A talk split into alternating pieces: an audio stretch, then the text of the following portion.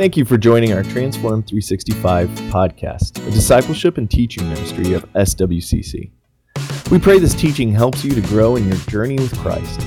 We have some great resources available for you on transformed365.com webpage. Feel free to download discipleship materials, small group teaching, as well as peruse our training workshops. Also, take time to visit www.swcc.org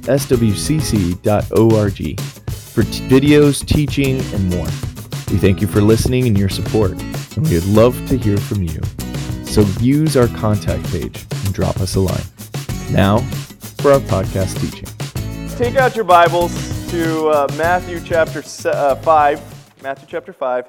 And today we are um, starting a new mini series in our Sermon on the Mount and I'm calling it uh, You Have Heard It Said. You have heard it said. And this is just Jesus going through um, the basically the, the Ten Commandments. He's, he's reiterating the Ten Commandments, and he's telling us the technical application for us, his followers, but not only for us right here in the right now, but how it's going to be applied in the kingdom to come how it's going to be applied to the kingdom to come. So, Matthew chapter 5, verse 17 and 18 is going to start us off today.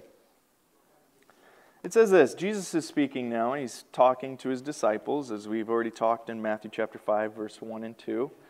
He says, Do not think that I came to abolish the law or the prophets. I did not come to abolish, but to fulfill. For truly I say to you, until heaven and earth pass away, not the smallest letter or stroke shall pass away from the law until all is accomplished. A jot and a tittle. That's what it means a brush stroke and a dot. But what does it mean that Jesus came to fulfill? Have you guys ever taken a moment to try to understand what does it mean Jesus came to fulfill. Because he says that right off the bat, very strongly, too. He says, Hey, I don't want you to think that I came to get rid of the law of the prophets or the law of Moses or any of the books of the law or anything like that. He goes, I came to fulfill it. Have you ever asked yourself, what does it mean Jesus came to fulfill? Well, I want to present to you today is that Jesus is talking about uh, three ways he came to fulfill the law in believers' life. Fulfill means that he came as the sacrificial lamb, fulfilling what was required for sin. So now we look and we are justified through Jesus Christ. He came to justify us. We are saved by believing in Jesus Christ. Amen? Amen. Fulfilled means he also came to make a way for men to live clean and holy lives before God. So now we can approach God. I mean, think about it. In the past, the only way people were able to approach God is through the veil at the time of the atonement, right? I mean, think about that. The only people that could also go and stand before God in the Holy of Holies was the high priest, and that high priest better not have any sins. Because if that high priest had any sins that he had not confessed before God, what would happen to him? It's time to find another high priest. He'd fall down dead. In fact, it's known in the rabbinical writings that they had so many people die in the Holy of Holies and then people going into the Holy of Holies to take the person that had fallen down dead, the high priest that had fallen down dead, they would fall down dead because they can't go into the Holy of Holies with sin, that they started to tie a rope onto the high priest's leg. And so if he fell down dead, they could pull him back out rather than have to go in and maybe potentially fall down themselves. So Jesus is saying here, as I have come to fulfill meaning I have come to make you holy to stand before God. That's why in Matthew chapter 6, he later on says, Hey, now you can stand before God and pray in this way. Why? Because Jesus has fulfilled a way to make you holy and standing right before the Father. So he's sanctified you. He's sanctified you. So he's justified you, he's sanctified you, and the third one is he's fulfilled and made a way possible for the future as well for you to live perfect, a free life, to reign eternally with him in his presence, free from te- the temptation of sin, free from the reign of sin, free from sin to ever have an effect on your life. This is called glorification. Amen? Because you will have a perfect body and Jesus has fulfilled the way for that to take place in your life. So there's three ways that Jesus has fulfilled the law within your life. If you have your Bibles, go ahead and look at Romans chapter 8. And we are going to look a lot at Paul's writings because Paul, being a Pharisee, he is so aware of the law and how Jesus has fulfilled the law within our life. And so he writes so much in the book of Galatians and the books of Romans. He writes so much having to do with this application of Jesus fulfilling the law. Romans chapter 8, verses 1 through 4. And I'm sorry I don't have this one on PowerPoint for you. Uh, we'll have the other verses. Paul writes this He says, Therefore, there is now no condemnation for those who are in Christ Jesus. Let's read that again. Therefore, there is no condemnation for those who are in Christ Jesus. I think we need to read that again because no one said amen. I mean, let's think about that. Think about what's being read here, brothers and sisters. Therefore, there is no condemnation for those who are in Christ Jesus. Amen. Man, if we were in a Pentecostal church, people would get up and start running around the church already. You're not condemned. The law does not stick against you anymore. You know, there's a saying, throw the book at them. You ever heard that?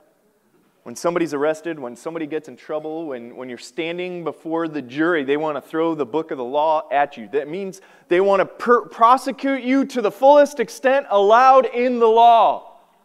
And Jesus is letting us know that he has fulfilled the law on our behalf. So now there is no condemnation for those who are in Christ Jesus. Amen. The book of the law cannot be thrown at you. Amen. Amen. For the law of the Spirit of life in Christ Jesus has set you free from the law of sin and of death.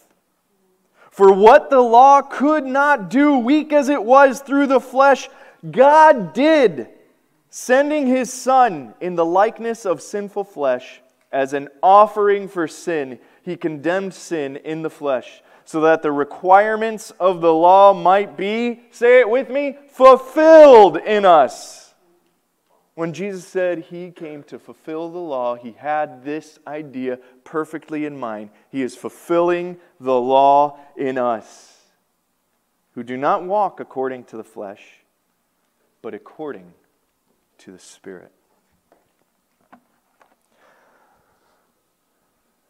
This is what accomplishment means. This is what fulfilling means. The law was never about saving someone's life. I want to let you guys know that. The law was never about f- saving someone's life. The law was about being obedient, but it wasn't about earning or deserving heaven. Because that would go contrary to scriptures, wouldn't it? Scripture doesn't say anybody that obeyed the law made it into heaven. It doesn't say that. On the contrary, take a look at Galatians chapter 3. Galatians chapter 3, again, I said we're going to be a lot in Paul's writings because Paul speaks a lot about the law and the freedom we have in Jesus Christ and his fulfillment. Galatians chapter 3, verses 1 through 6, it says this You foolish Galatians, who has bewitched you? In other words, who has fooled you? Who's tricked you? Before whose eyes Jesus Christ was publicly portrayed as crucified. This is the only thing I want to find out from you. Did you receive the Spirit by works of the law or by hearing with faith? He said, Look, did you get the Spirit of God? Did God seal you for the day of redemption because you obeyed the law? He said, No. You received the Spirit, the Holy Spirit, the seal of redemption. You received God living in you through faith. Let's keep on. Are you foolish?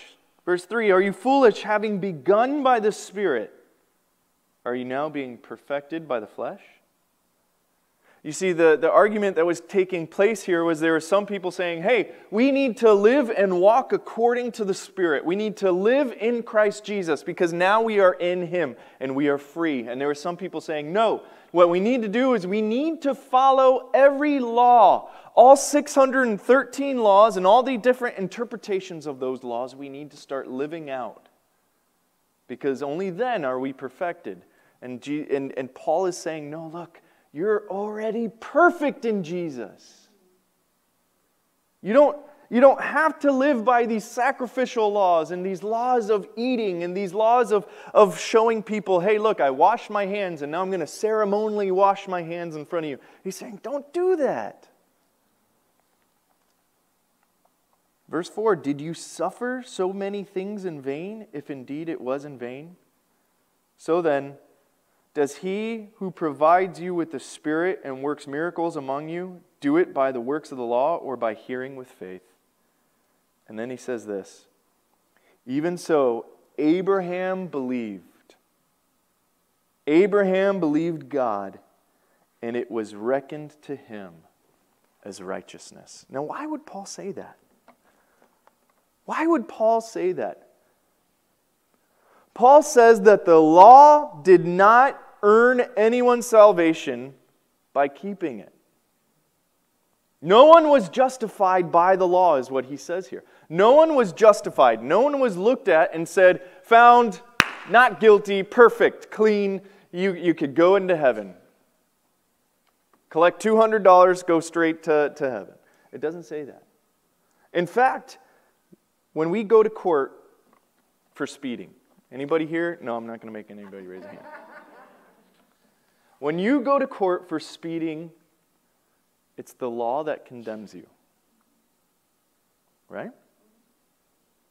When you see a speed sign, you know what that is? That's the law being presented to you every time you drive by it. Every time you see a sign that says littering, $250 fine, you know what that is? That's the law being presented to you. Law always condemns. The law condemns a murderer, the law condemns a thief, the law condemns a lie that's under oath, right? The law is a guide to condemn law breakers. That's really what the law is, and that's the same thing that we're being presented by Paul in the book of Galatians. The law is just a means of telling people you shouldn't have done this. That's why Paul says, we, Why are you trying to be obedient to the law in order to be saved and justified?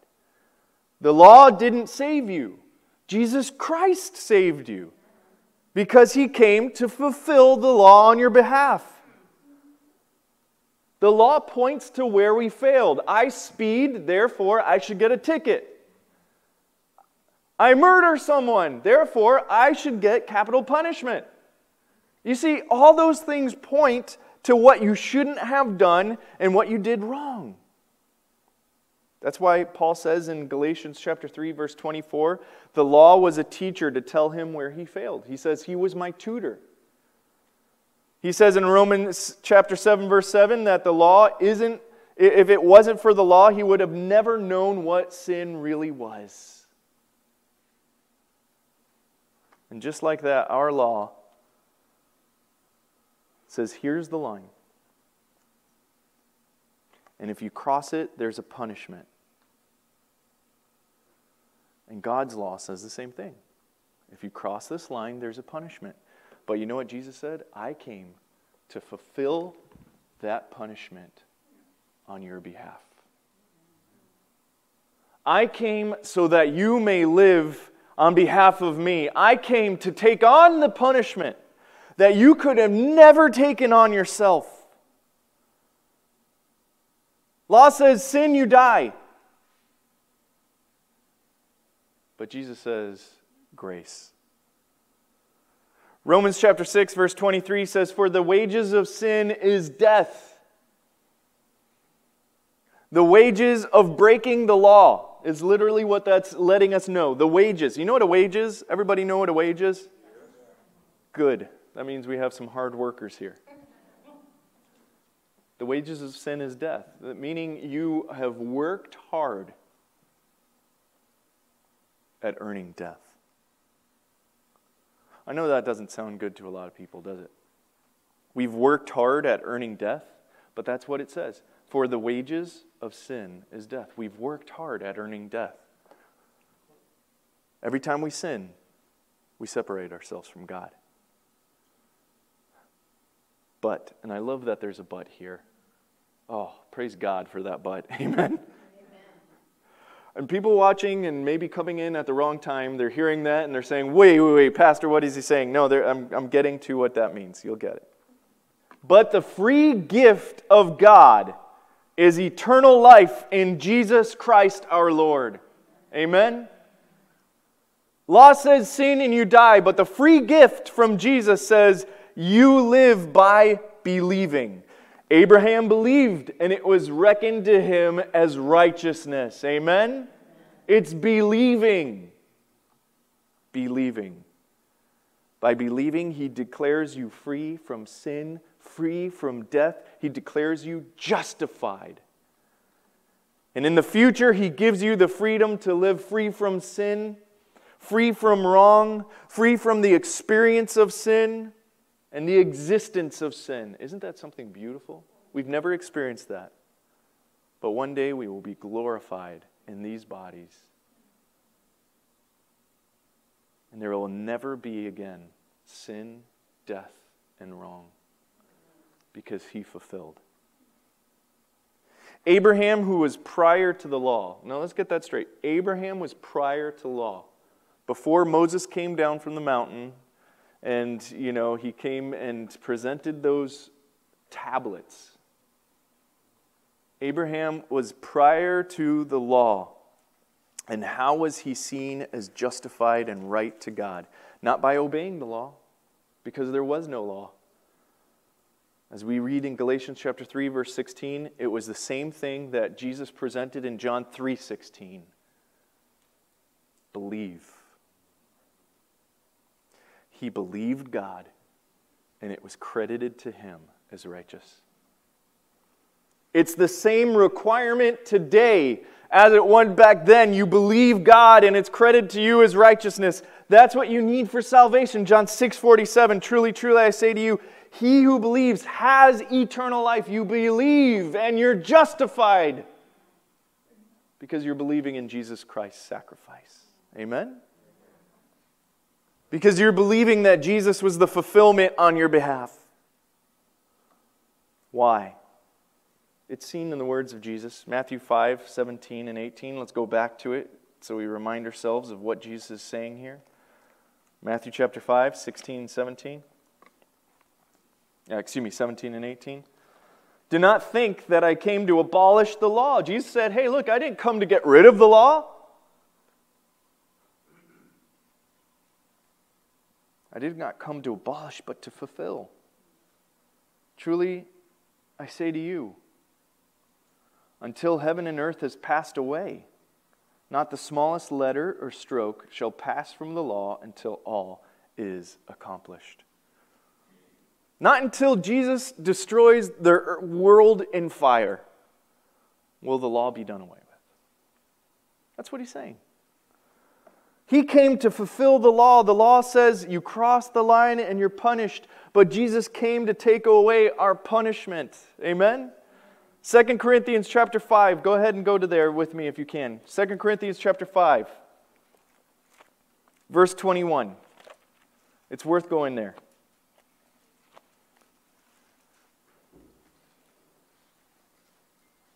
This is fulfillment right here, brothers and sisters.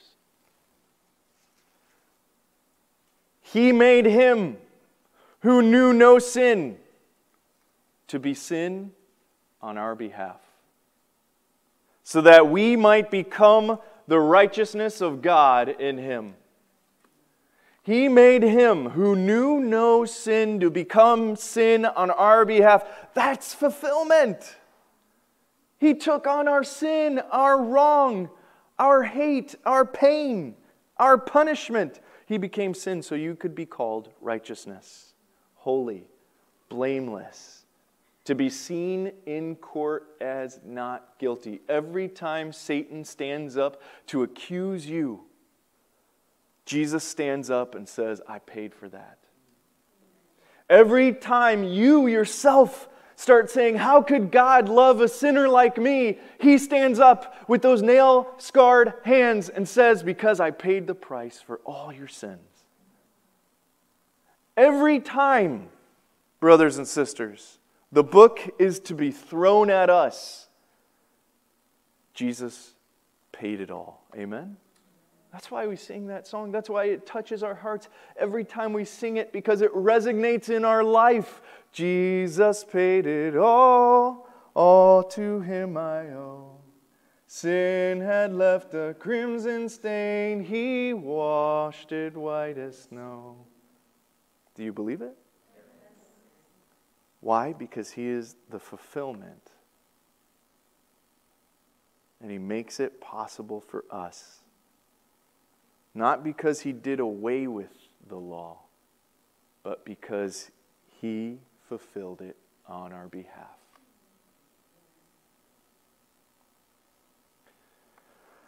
Being the fulfillment of the law, Jesus says, Hey, I want you to take the right approach to the law, take the right definition of the law, the right interpretation of the law. When an individual became a pupil of a rabbi, what they did was they sat under the yoke of their rabbi. Do you guys know what that means? The yoke of the rabbi is the definition of the law. And so they took on the yoke, the definition, how he applied the law. That's what it means, the yoke. We see that in Acts. We see that uh, in Jesus' own writing in Matthew chapter 23, verse 4. We see that in so many areas in Scripture that yoke is actually the interpretation of the law. There were 613 laws written in the Old Testament. And any one rabbi could have 10 ways of defining each of those laws and living those laws within your life. Think about that. Think about that. 613, we're talking about over 6,130 ways to live out the law in your life. And Jesus is saying, hey, you know what? You guys have gotten it completely wrong. You guys are acting uh, foolish because that's not the interpretation of the law. You know what Jesus said his interpretation of the law is? Matthew 11, chapter 30. He says, Take my yoke upon you because my burden is light. Take my yoke upon you and learn from me, for I am gentle and humble in spirit. Do you want to know what Jesus' interpretation of the law was? Turn to Mark chapter 12.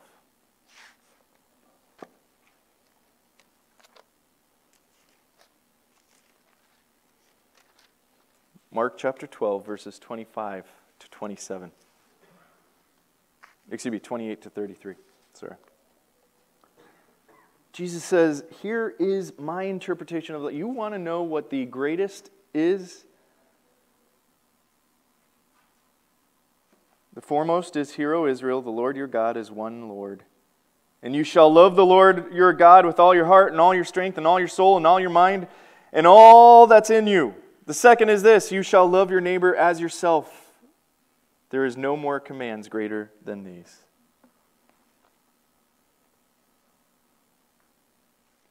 Jesus said, The greatest, greater than any sacrifice, any burnt offering, any oath that somebody could make before God, any type of ritual that someone could make, any of the 613 laws and any of the 6,130 ways of interpreting them.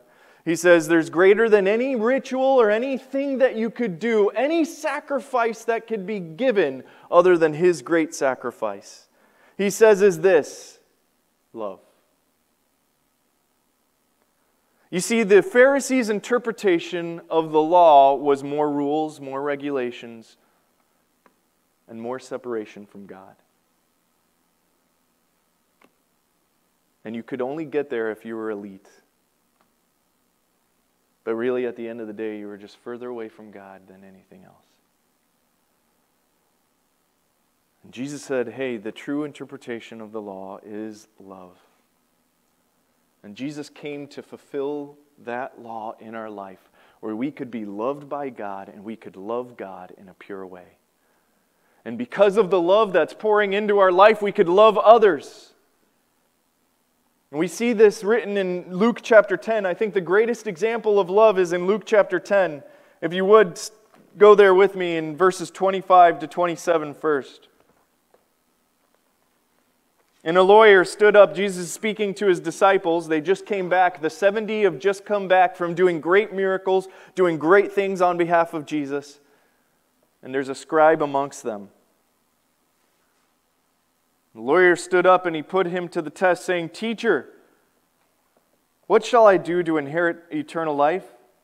And he said, What is written in the law, and how does it read to you? And he answered to him, You shall love the Lord your God with all your heart and all your strength and all your soul, and with all your mind, and your neighbor as you love yourself. So the, the, the scribe, the, the, the lawyer, he stood up, he tries Jesus, he says, How do I get eternal life? How do I, how do I grasp onto this life that you've been teaching us? And he says, Well, what is the greatest law? And he says the greatest law is love. Love God and love man. What can I do to enter, inherit the kingdom? Over 600 laws. And Jesus says the greatest is love. In fact, in another area, it says that there is no law against love. If you think about the law, what, what is the law, guys? What does the Ten Commandments talk about? Don't kill, don't commit adultery, don't lie, don't covet, don't steal. I mean, think of all the laws that we have. Think of the laws of Moses. It's basically saying it's not good to kill someone. Okay? Isn't that kind of complete opposite of loving someone when you kill someone? I mean, even when you do it in a fit of rage towards somebody that, like, uh, you, you see all those, you know, CSI shows and it's like uh, the, the, the wife stabs the husband. But really and ultimately, it's because he did something against him and there's a separation of love there, right? When you have to tell somebody not to murder someone, it's because there's a separation of love. When you have to tell somebody not to, to be jealous of them, it's because there's a separation of love. When you have to tell somebody to worship God and God alone, it's because there's a separation of love. You see, the Ten Commandments was because there was a separation of what? Love. And Jesus is saying, I've come to fulfill this on your behalf so you could have that love back.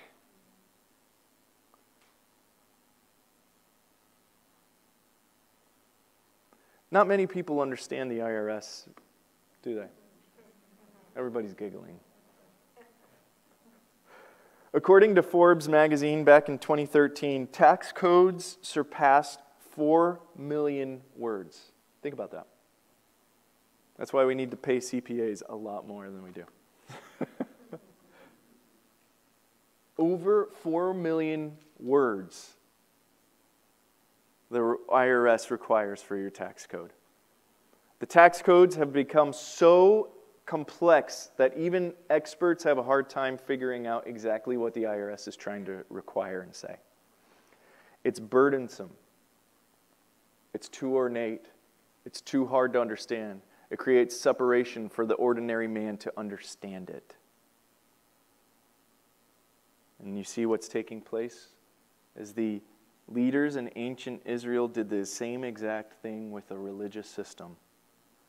They became barrier creators, interpreting and interpreting and interpreting. They made excess laws that govern man when God was saying, The most important thing is I want you to love me and I want you to love your neighbor. They were just adding more and more and more and more, and it began to separate people from God.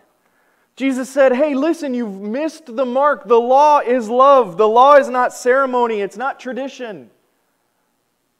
The law was to prepare you to stand right before God. So you could say, I love my neighbor, and I love you, Lord. The law was so people would know who God was, and yes, how they fall short all the time. For all have fallen short of the glory of God. Amen? In Romans chapter 13, again, like I said, we're going to Paul a lot. In Romans chapter 13, verses 8 through 11, it says, Owe nothing to anyone except to love one another. For he who loves his neighbor has fulfilled the law. What's the fulfillment of the law? Love your neighbor. Why would Paul say that you don't have to have any type of other fulfillment? Because Jesus already said, I came to fulfill the law on your behalf. I took your punishment, your sin, your wrong. So Jesus already prepared the way for us to have love from God and to love God. Now, Paul's saying, hey, you know what? You want to live out the other half of the law in your life? Love your neighbor.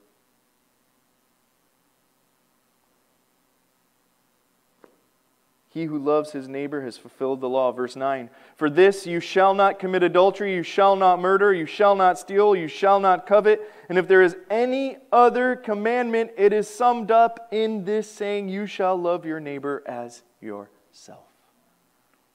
Love does no wrong to a neighbor. Therefore, love is the fulfillment of the law.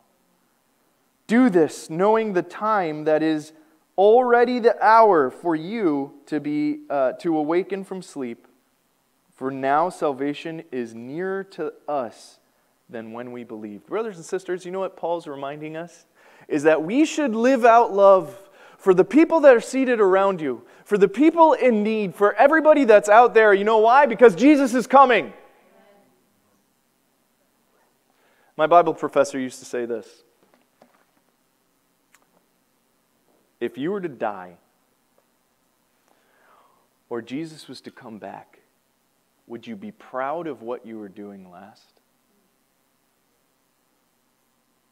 Would you be proud of your last conversation? Would you be proud of your last action? Then live knowing He could come at any moment and live love in your life. Amen? Because Jesus is the fulfillment of love and he gives us the freedom to love others. Listen to the rest of Luke chapter 10. It, it, it, just it, it answers a question before the question comes up, and I love that. Luke chapter 10, looking at verses 29 on. But wishing to justify himself, in other words, wishing to stand up and look righteous and look holy in front of everybody. The scribe or the keeper of the law said to Jesus, And who is my neighbor? Jesus replied to him, A man was going down from Jerusalem to Jericho, and he fell among robbers. And they stripped him and they beat him, and they went away, leaving him half dead. And by chance, a priest, I want you to underline that real quick priest, was going down the road, and when he saw him, he passed by on the other side. Underline other side. Likewise, a Levite, underline that, a Levite, also, when he came to the place and he saw, he passed on the other side. Underline that as well. But a Samaritan, underline that, Samaritan, who was on a journey, came up upon him, and when he saw him, he felt compassion. Underline that, compassion and he came to him, and he bandaged his wounds, pouring oil and wine on them, and put him on his own beast. And he brought him to an inn, and he took care of him. On the next day, he took out two denarii, and he gave them to the innkeeper, and he said, Take care of him, and whatever more you spend on him, when I return, I will repay you. Which of these three do you think proved to be a neighbor to the man who fell amongst the robbers' hands? And he said to him, The one who showed mercy toward him. Then Jesus said, Go and do the same. The term here, when Jesus is talking to the scribe, when he's talking to the keeper of the law, he says, What is written in the law? How does it read to you? When he says that term, how does it read to you? It's the word anaginosko, okay? Ginosko means to know intimately. And what he's saying is, how does it read to you? He's saying, how do you interpret or know the law? How would you apply the law in this situation?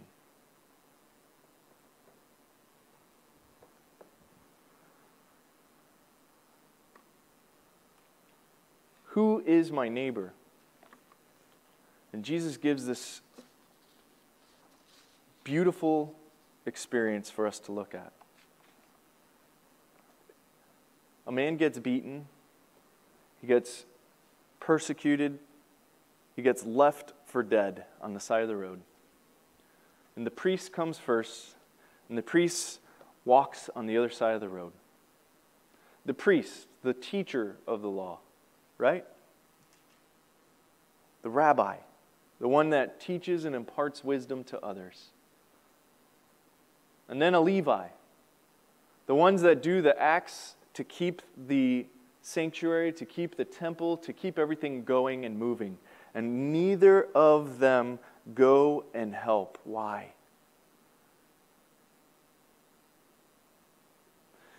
It doesn't say, say it here. But in those times, if you touch somebody that was dead, you're ceremonially unclean, and you could not go to a temple for a couple weeks. You had to do a whole bunch of rituals. It would be costly, and you wouldn't be able to go to temple for a couple weeks because you're ceremonially unclean. Now, if you touch someone and helping them and they died after you're ceremonially unclean and you'd have to follow a couple different other things. It would be costly. You'd have to do certain sacrifices. You'd have to do certain infant, uh, incense things. There was a, a process, and they didn't want to have to go through that process just in case. The just in case was dividing them between that person and love. You see why Jesus is bringing this up is he's saying your tradition is separating you from love. And then he says, Hey, there was a Samaritan that was walking down the road, and when he saw the man, he felt compassion on him. You know what compassion is? Is when you can look at a person through the lens of yourself. What if I was in that state? Wouldn't I want somebody to help me? You see, tradition and law keeping and abiding had separated the keepers of the law from feeling compassion. And we know that this man was in that same state because at the very end, he can't even say the name Samaritan. He hated the Samaritan so bad that at the very end, instead of saying the Samaritan, he says the one that helped him. And Jesus is trying to call out to us is because he fulfilled the law that was required of sin and death. Because he gives us the opportunity to stand justified and sanctified before God. Because one day we will live glorified among him. He wants us to live a life of love in the here and the now. Do you see it? It's twice within this passage Jesus says, Go and do. The scribe answers him, Well, you should love God and love man. And Jesus says, Do it. And then at the very end of the passage, he says, Well, the one that showed mercy towards the man, he's the one. He says, Go and do that then. I think Jesus is trying to tell us something, isn't he, brothers and sisters? He's trying to tell us to stop talking about love and start living a life of love because he came to fulfill love on our behalf. This is living the law of love. Jesus died to make you alive so you could free, uh, live free to love others. Amen? Jesus came to fulfill love on our behalf using his every resource, just like the man that's listed the Samaritan, the reject, the The Samaritans were hated. But what did the Samaritan man do? He put him on his own donkey. He took out his own oils and he rubbed it on the man. He took out his own money out of his pocket and he threw it at his disposal. He said, And anything else that is owed, I will handle it. He put the burden on himself. What did Jesus do for us? He put the burden on himself. We had this long laundry list of law, and Jesus put the burden on himself. And he died on the cross so we could love people in the way that he loves us. And this is love, not that we love God, but that he loved us.